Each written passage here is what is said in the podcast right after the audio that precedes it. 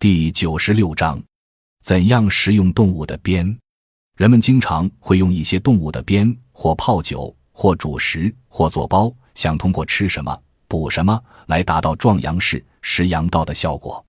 所谓动物鞭，就是该动物的阴茎及睾丸，为了便于保存，常将其加工、风干后储藏起来。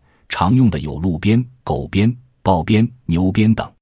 食用这些动物鞭的方法很多，但有一点很重要，就是如何才能去除骚筋。下面我们以鹿鞭为例，简单介绍其吃法和功用。鹿鞭又叫鹿肾、鹿冲，即鹿的阴茎和睾丸。在鹿后，割取阴茎及睾丸，除净残肉及油脂，固定于木板上风干而成。鹿鞭含有十六种氨基酸、二十多种无机元素及两种激素，其中脯氨酸、甘氨酸、谷氨酸、丙氨酸等的含量较高。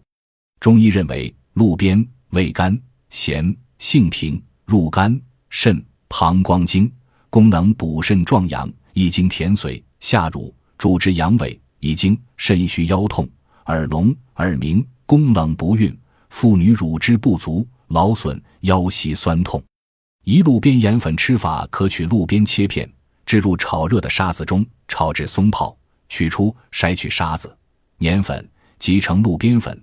每日一至两次，每次零三至零九克，温开水送服。